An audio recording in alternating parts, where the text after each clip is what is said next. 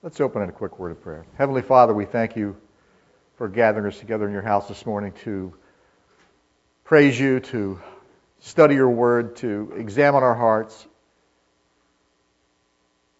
Lord, help us focus this morning on your will uh, for the time and place in which we live, that in spite of this election season and all sorts of other distractions and, and illnesses and all the other distractions of living, Lord, help us to focus on you, to remember, as we studied this morning, that you are still in charge, that although sometimes our satisfaction is delayed, that we know that ultimately you will prevail and those who are yours will be secured.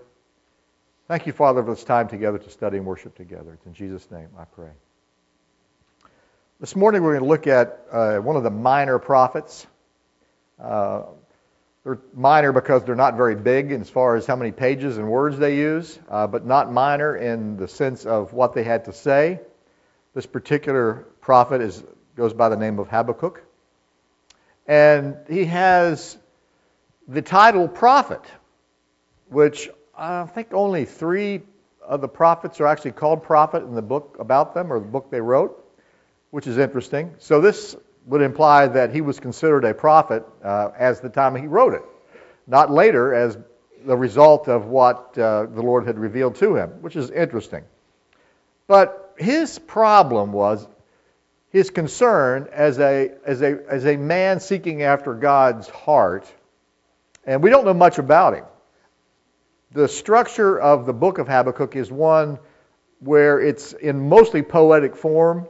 Uh, the particular version of the Bible I use, uh, the NASB, usually takes things that are poetic in form and writes them in indented nature so that the reader can tell by reading it that it's poetic because it's not it doesn't rhyme especially since it's written in hebrew it wouldn't rhyme in english anyway but it didn't necessarily rhyme anyway but there's a poet, poet poets poet poems are uh, a, a, type of of uh, writing and they're defined by certain things that makes them poetry, and that, that rhyming is not one of those things. So this is poetic, and it also has notations like the Psalms, which imply that it may have been set to music, or perhaps it was read and then had musical interludes to it, which implies that Habakkuk was part of the temple and perhaps even a musician himself. But he has the title prophet, and that's interesting. Now, I got to Habakkuk by virtue of having been reading Amos. Totally unrelated, except that I like to know when I read anything, really, uh, history or particularly scripture, I, am always concerned with why, the question of why. And when reading, I was reading Amos, he was concerned about some things. And what fascinated me was reading about what was going on at the time of his life, which is pretty close to Habakkuk which led me to Habakkuk. But he was concerned about things that were taking place in his culture that were unseemly, that were not right. And when I read Habakkuk, I felt like I wanted to bring this to this body. Not particular for anything that's going on here, but for the time in which we live. And he's living in a corrupt culture. And this is the political season, and there's all kinds of talk about this candidate and that candidate, watching the ad saying this guy is, you know, kills babies and, and, and shoots people, and no, here he's virtuous, he's right, and it's like back to back commercials, you know, it's like your head spins. And so this is not a political nature, but it, it, we live in a very confused time where all sorts of, clearly, anybody, you don't have to be a Christian to see, there's lots of wrong in the world. There's lots of sinful behavior, there's injustice, there's people ripping other people off. Yeah, you, uh, I can't tell you the number of times, multiple times, I've had my, my, my uh, credit card you know, changed because somebody's ripped it off in some fashion. You know, it hasn't, it, they, they cover it so it's not like a financial loss, but people are stealing. And, and Habakkuk was concerned about something similar. In his day, the problem was his own country, who at this particular time was the tribe of, it was primarily the tribe of Judah. It was the southern kingdom.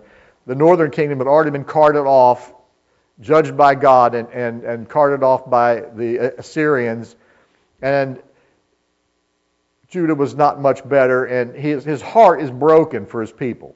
He sees injustice, he sees unrighteousness, he sees vile practices, and he's complaining about it to God.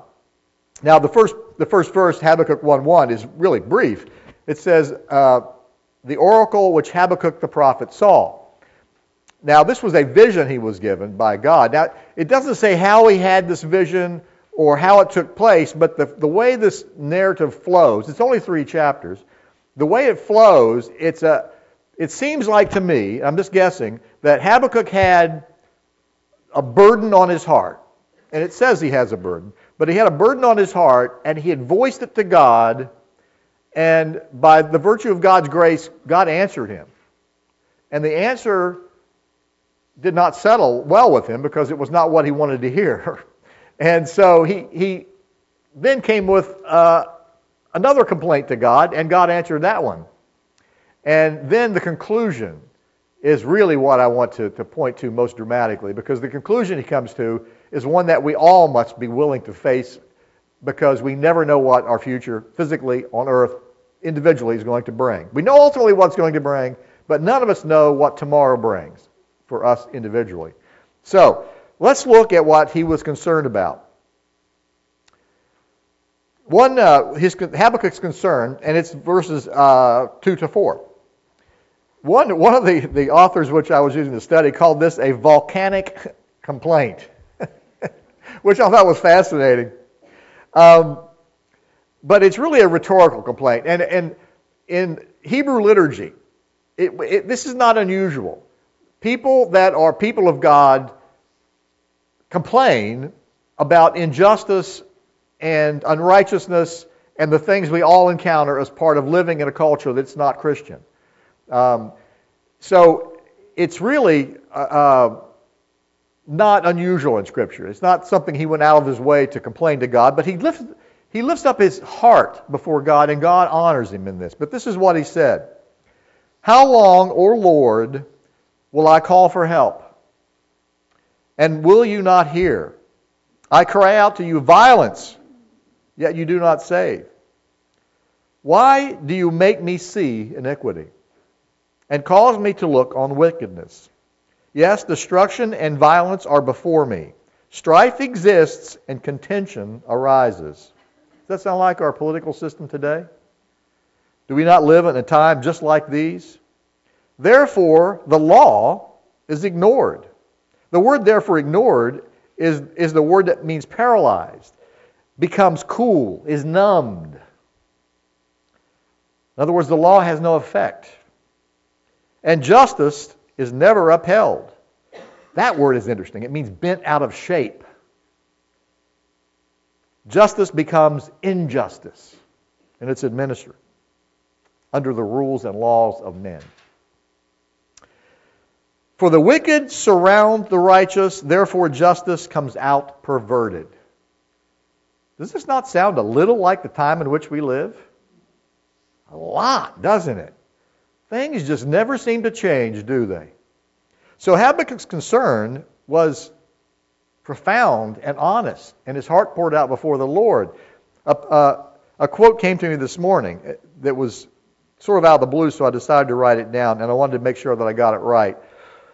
It, and I didn't really, I wasn't even sure. I thought it was James Madison, but it was actually John Adams. John Adams uh, said this in the late 1700s after his two terms of president. Also, the author, one of the three authors of the Declaration of Independence, a founding father, uh, a tremendous, and a, and, a, and, a, and a Christian, a man of God. He said this about our Constitution. This is really important because of the time and place of who we are as American people. Our Constitution was made for a moral and religious people. It is wholly inadequate to the government of any other.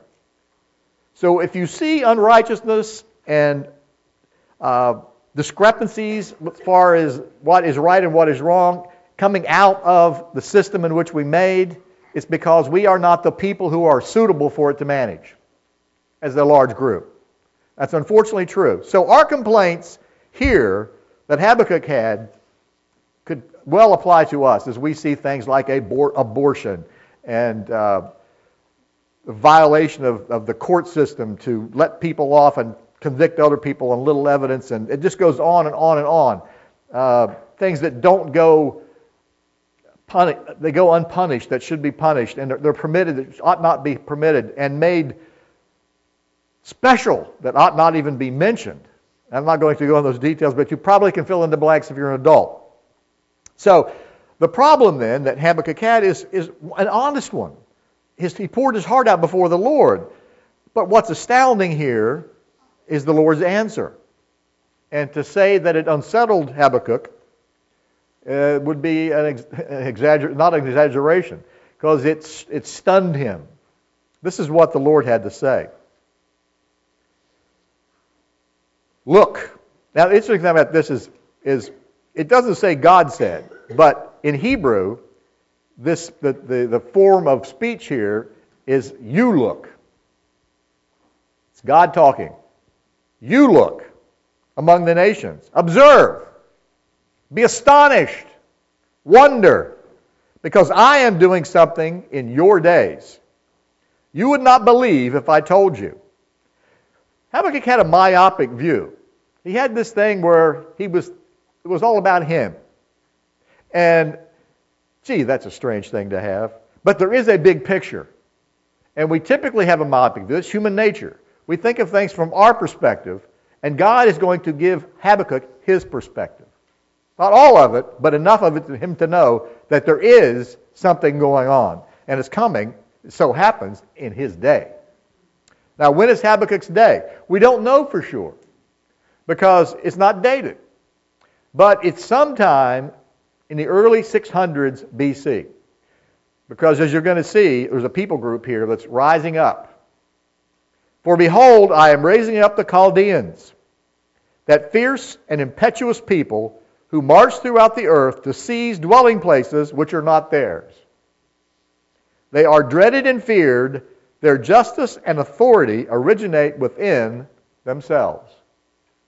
They are a great and powerful, mighty nation, and it is the nation of Babylon. And one of its most famous and most uh, brutal as far as conquering dictators was Nebuchadnezzar. And if you've read the book of Daniel, Daniel lived through this time. Daniel was one in the tribe of Judah that was carted away when Nebuchadnezzar destroyed Jerusalem. Their horses are swifter than leopards and keener than wolves in the evening. Their horsemen come galloping, their horsemen come from afar. They fly like an eagle swooping down to devour. devour. All of them come for violence. Their horde of faces moves forward. Imagine that. This people are described as a horde of faces marching forward. They fly like an eagle swooping down, it said. Swooping down to devour. All of them come for violence. Their horde of faces moves forward. They collect captives like sand. They mock at kings, and rulers are a laughing matter to them. They laugh at every fortress and heap up rubble to capture it. Then they will sweep through like the wind and pass on. But they will be held guilty, they whose strength is their God. The Babylonians were an ancient nation, according to Jeremiah 15. Babylon itself only existed for less than 100 years as an empire. It started approximately 612 when it was able to conquer Assyria, the, the, the brutal, aggressive empire that had conquered the northern, tri- the northern kingdom of uh, Israel and carted them off. But Judah was spared during that one. But now Nebuchadnezzar rises and takes place, and in 605, Nebuchadnezzar defeated the Egyptian army at the Battle of Carchemish, which is a famous ancient history monument time point, which is not important, but that was actually uh, Egypt had attacked uh, Babylon to sort of set them back and suffered a tremendous defeat. And then shortly and eventually, Judah itself was conquered. But that's what God says. You want justice? I'll take care of the injustice in Judah. I'm going to destroy Judah and allow the Chaldeans, the, the, the Babylonians, to do it. Now, can you imagine your prayer being answered in that fashion? You want justice? And justice is to see your, your country destroyed? What if we were praying for justice as Christians in our, in, in our day? Put this in perspective of the time we live. We live in a time of incredible injustice. We cry out for justice, and what if the answer was the Chinese are going to utterly and obliterate your, your, your, your country and going to cart you off to, to Beijing to serve as slaves? What if that was God's answer? Put yourself in Habakkuk's shoes now that he's hearing what God is going to do. You ask for, ju- you ask for justice, you're going to get justice. You're going to be judged for your injustice. And I'm going to use these people to do it.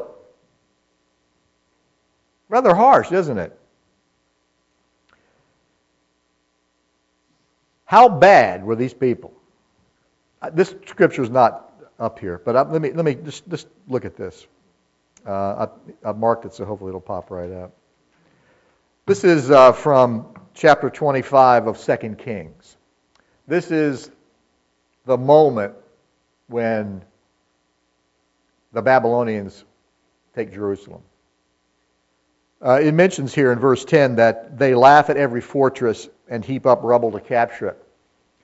In ancient war, uh, ancient times, cities were walled. A city of substance was walled, and a wall would keep out enemies. And if a larger, more powerful people group came and they would surround a fortress, they would try to starve them out. They would sling dead animals over the walls to rot in there, and this was a nasty thing. But eventually, if you had enough time and resources, you would get tired of waiting for the other people to starve, and you would try to break the wall down. So they would build up a ramp that they could get a tower on to get up to the level of the wall, and they would clear the wall off and hopefully break it down and get over it because the wall's weaker on top than it is on the base. But the other technique was to, to dig a hole under the wall. And that they would get under the wall itself where it's really heavy and big and put wooden supports to hold it up. Then they would stuff that gigantic hole they made with dried brush and all kinds of stuff, twigs and, and, and logs, and they would light it on fire.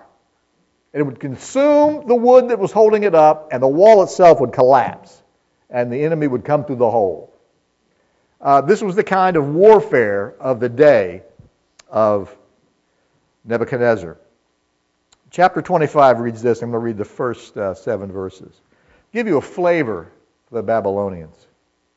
Now, in the ninth year of his reign, on the tenth day of the tenth month, Nebuchadnezzar, king of Babylon, came, he and all his army, against Jerusalem, camped against it, and built a siege wall around it. So the city was under siege until the eleventh year of King Zedekiah. On the ninth day of the fourth month, the famine was so severe in the city that there was no food for the people of the land. And the city was broken into, and all the men of war fled by night by way of the gate between the two walls beside the king's garden through the Chaldeans. Excuse me, those all the Chaldeans were all around the city, and they went by way of Arabah.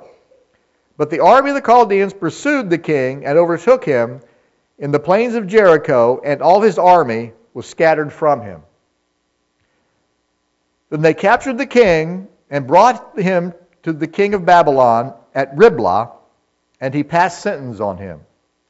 They slaughtered the sons of Zedekiah before his eyes and put his eyes out, put the eyes out of Zedekiah and bound him with bronze fetters and brought him to Babylon. They killed his sons in front of him, and made that the last thing he'll ever see, and carted him off to Babylon. This is the judgment and the answer to the prayer of Habakkuk. The complaint of Habakkuk was going to be extraordinarily harsh. Now, if I was Habakkuk, I would probably have something to say about that. And guess what? Habakkuk does. So, his question is a good one. I'll summarize it before I read it.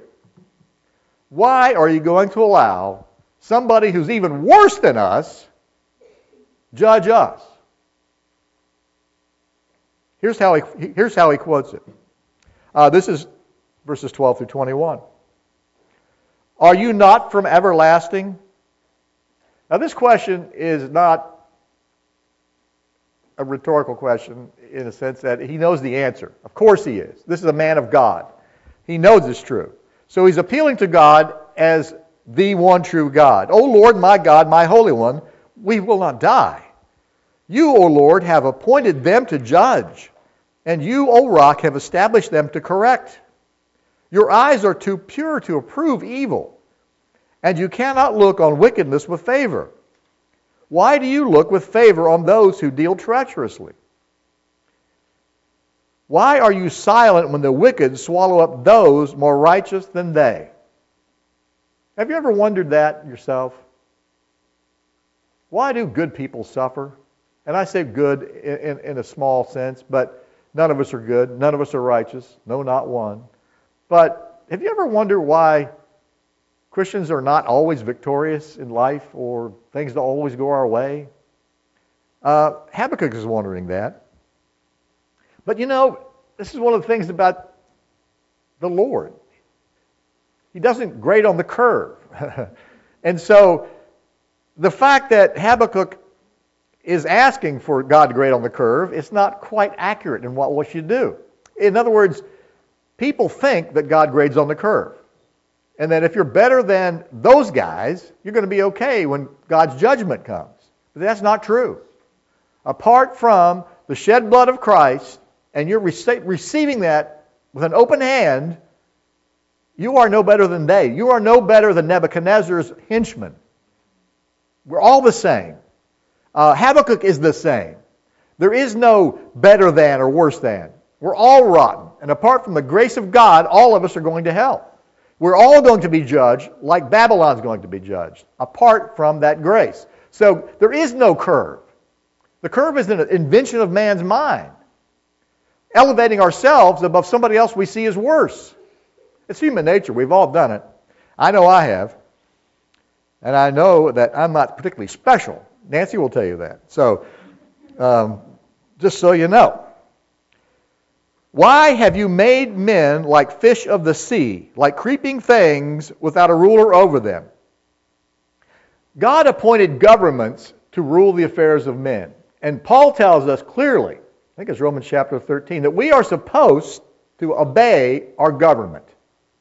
That governments are allowed by God to judge the affairs of men. And inside of that, this is important as well, justice should be served.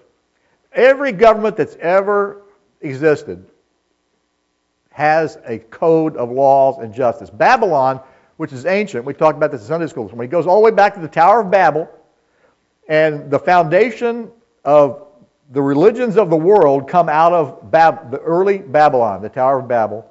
It's too, too, too long, too deep to go into now. But the point is that, that this idea of people complaining about their government not being efficient in justice is common in the ancient world as it is in our world today.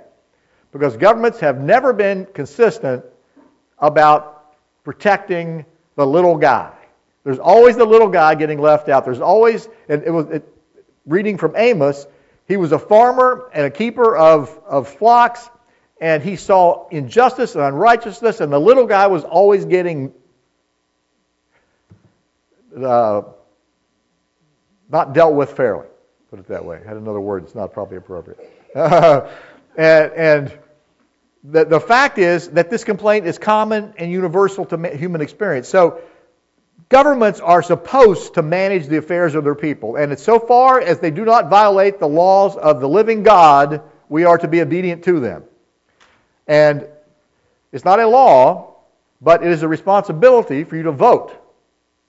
As a citizen of the United States, if, you if you are of voting age, you need to go vote. That's, that's a commercial.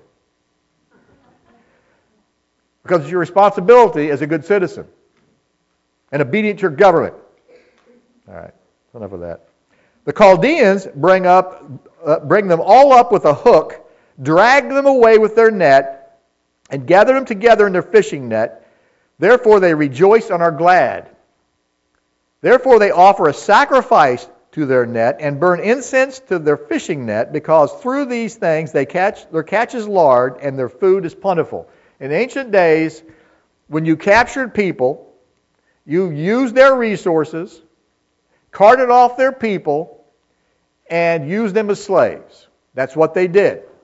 And so they would allow them to do the menial work, and they would live off the fat of the land. They made enrich themselves by the work of others. This, is, this was the practice. This is what happened to Judah. This is what happened to the northern kings of Israel when they were carted off by the Assyrians. The Assyrians generally took people from one place and moved them somewhere else and replaced those people with the people they did there and put them in another place. That way they divided people all over the place so they could never reunite to fight them back again. Pretty smart. Babylon wasn't quite that messed up. They just drug them back and made them slaves, which would be back to Babylon. Is, that's where Daniel ends up in, in Babylon, for example. But they round up people like fish being rounded up in nets and carted them off for their, for their, for their empowerment and wealth. Will they therefore empty their net and continually slay nations without sparing? These people are evil. They're wicked. How long are you going to allow them to do that, God? Second complaint. But here's how he ends. This is where you see a man of God asking tough questions of God and realizing that his questions are in error. I will stand on my guard post and station myself on the rampart. I will keep watch to see what he will speak to me and how I may reply when I am reproved. Here's a man of God who knows he's asking questions, he knows he's flawed, but he asks them anyway of his father. And he knows that his father will answer. And he's going to reprove him. And he's willing to accept the reproval. That's an attitude of a servant of the living God. Knowing that you're wrong and willing to accept correction.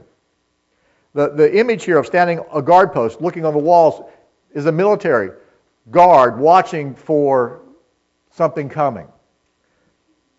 Uh, justice will be done. Uh, this is God's answer. And this is a form, a poetic form. It's known as a taunt song in, in liter, uh, literature. Common in ancient times, it was basically trash talking. And uh, it's not really trash talking because if you back it up, it's not trash. it's telling the truth. And I, it, it, occurred to me that of all the great trash talkers of, of my, my age was uh, Cassius Clay or Muhammad Ali. He was great at it. He was always telling you what he was going to do to his opponent, and he usually did it. So it wasn't trash talking when he did it. He backed it up going to float like a butterfly and sting like a bee.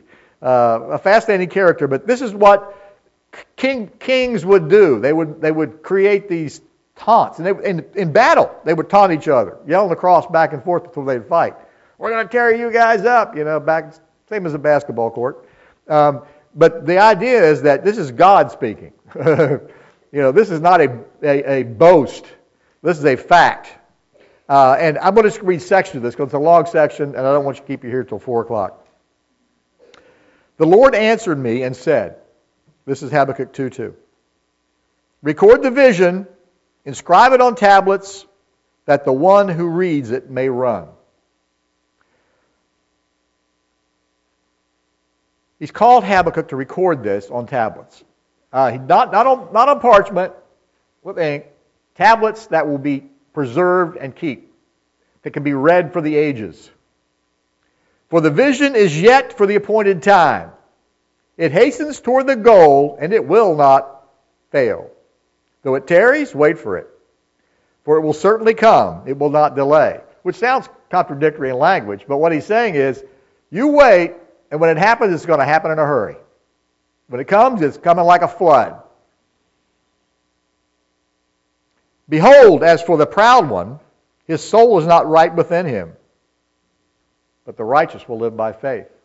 I, I quoted this talking about Hebrews 1. This is the important thing. This is the thing that he wants Habakkuk, a man after his heart, to know. That you will be, you are to live by faith in me. Not in circumstances, not in government, not in uh, supervisors or bosses or any other thing apart from Him. You will live by faith in me. Furthermore, wine betrays the haughty man so that he does not stay at home. He enlarges his appetite like Sheol, which is uh, he, uh, the, the netherworld of the dead. And he is like death, never satisfied. He also gathers to himself all nations and collects to himself all purposes. Excuse me, peoples. Uh, verses 2, 8 through 13. Because you have looted many nations, speaking now to Babylon, all the remainder of the peoples uh, will loot you because the human bloodshed and violence done to the land, to the town, and to all its inhabitants. Woe to him who gets evil gain for his house, to put his nest on high, to be delivered from the hand of calamity. You have devised a shameful thing for your house by cutting off many peoples, so you are sinning against yourself. Now, this is, again, this is, this is the taunt song to Babylon. He's saying, This is what's going to happen to you. You're not going to get away with what you're doing. You're going to be able to be judged according to what you're doing. By that standard, it's going to happen to you even more. And side note, Babylon fell in 539, 539 BC, and it fell like that. The Medes and Persians came through the wall at night. Read Daniel to find out what happened there. It was quiet and quick, and, and Babylon was no more. You have devised a same, shameful thing for your house by cutting off many people, so you are sinning against yourself. We don't usually think of ourselves as sinning against ourselves when we sin, do we? Isn't that a fascinating concept? You know, the whole thing about not being about me, that, that, that gets you in all kinds of trouble. Because what you do is you do things that make you actually turn it back to yourself in a bad way.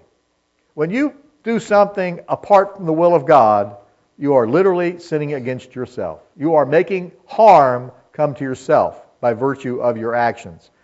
This nation, Babylon, is no different. Surely the stone will cry out from the wall, and the rafter will answer it from the framework. Woe to him who builds a city with bloodshed and founds a town with violence. Is it not indeed from the Lord of hosts that peoples toil for fire and nations grow weary for nothing? Verse 16 through 20. You will be filled with disgrace rather than honor. Now you yourself drink and expose your own nakedness. The cup of the Lord's right hand will come around you, and utter disgrace will come upon your glory. For the violence done to Lebanon will overwhelm you, for the devastation of its beasts by which you terrified them, because of the human bloodshed and violence done to the land, to the town, and all its inhabitants. What profit is the idol when its maker has carved it? Or an image, a teacher of falsehood? For its maker trusts in his own handiwork when he fashions speechless idols.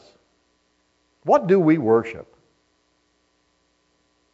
Woe to him who says to a piece of wood, Awake, to a mute stone, Arise. And what is your teacher? Behold, it is overlaid with gold and silver, and there is no breath at all inside it. But the Lord who is in his temple, the Lord is in his temple. Let all the earth keep silent before him. God's answer was stark, it's severe. Yes, Judah is going to be judged by these people, but they're not going to get off. Oh no, God will judge them for their impetuous, evil, self focused, self righteous, self uplifting worshiping of things that are not real, that are man made. And He will judge them. Now, Habakkuk handles this in a really good way. And that's really what I want to focus on. The real important thing about this is how do you handle the unrighteous, ungodly effects of living in a time that is ungodly and righteously? We're always subject to being conflicted, knowing that bad things happen to good people. Life can deal you difficult times and difficult things. We, we don't know, for example, that the Chinese aren't going to come and cart us all off. I mean, I, I'm just making that up, but who knows what tomorrow is going to bring for any of us? Habakkuk dealt with this this way. He had resolve to accept God's will. This is what, this is kind of stunning how it concludes. He has a prayer. Prayer of Habakkuk the prophet, according to Shigionoth. Lord, I have heard the report about you, and I fear. O Lord, revive your work in the midst of the years. In the midst of the years, make it known. In wrath, remember mercy.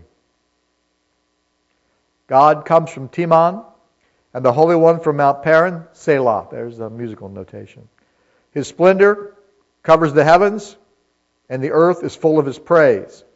His radiance is like the sunlight. He has rays flashing from his hand, and, and there is the hiding of his power. And he concludes with this, because he knows what's coming. Remember, this is told to Habakkuk before the Babylonians had come to the point of invading his people. How many years before, we don't know exactly. But he knows it's coming now. It's not a surprise to him. This is his resolve. And this is what I want you to hold on to this morning. I heard, and my inward parts trembled. At the sound of my, and the sound of my lips quivered. Decay enters my bones, and my place, in my place I tremble, because I must await quietly for the days of distress for the people to arise who will invade us.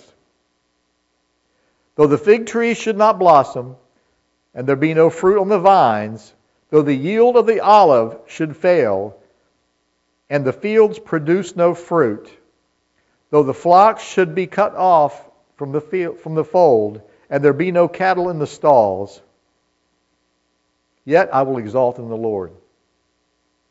I will rejoice in the God of my salvation. The Lord God is my strength, and He has made my feet like hinds' feet, deer's feet, subtle, able to, to manipulate on rocky, ledgy places. And He makes me walk in my high places. And then for the choir director on my stringed instruments, we're all going to sing a song. This finale to this amazing minor prophet gives us great insight into how to deal with the disturbing things of life. The same way that Habakkuk has vowed to, to, to meet the incredible suffering which will come to his people. Yes, they were not serving their God as they should have. And as, as a person uh, working and, and living uh, as, a, as a follower of the law, uh, he knew how bad it was and he sees the judgment coming. And although there will be no food and no clothing and no place to live and suffering will be placing, he will exalt the, his Lord his God in the midst of distress and suffering. Now, I'm not suggesting anyone here is going to experience that kind of suffering, but just so you know that one of the worst places you can be is at the top of your game. Because guess what you think when you're at the top of your game? It's all about you. What does Babylon think about themselves? Their strength and power was in themselves. That is where you are at your worst. Sometimes you are at your best and your weakest point. This is when all you have left is God. I worry about being in that place, to be honest. I don't want to be in that place. But you never know when you might find yourself in that place. And that's the message I really want to, to pass on. The baton I want to pass on this morning is no matter what you face in life, if you are if things are going great, thank God for them and realize that they may not last. And if things are going badly, poorly, unspeakably poorly, praise and, and worship the living God who maintains and sustains you through all suffering and will hold you to the end and into the eternal future, which all those who are in his book of life will enjoy forever. That's the important message out of the book of Habakkuk. A good man seeking after God's heart told a hard lesson. I, I, I, pray that we realize in this time and culture in which we live, in, in turmoil and an election coming, what may not turn out like you would like, that God is still there and is faithful to do what he's going to do in the fullness of his time and it's coming. Judgment will come, as we've been studying in Revelation. And when it comes, it will not be pretty. That's an understatement. I think Ramon will testify to that.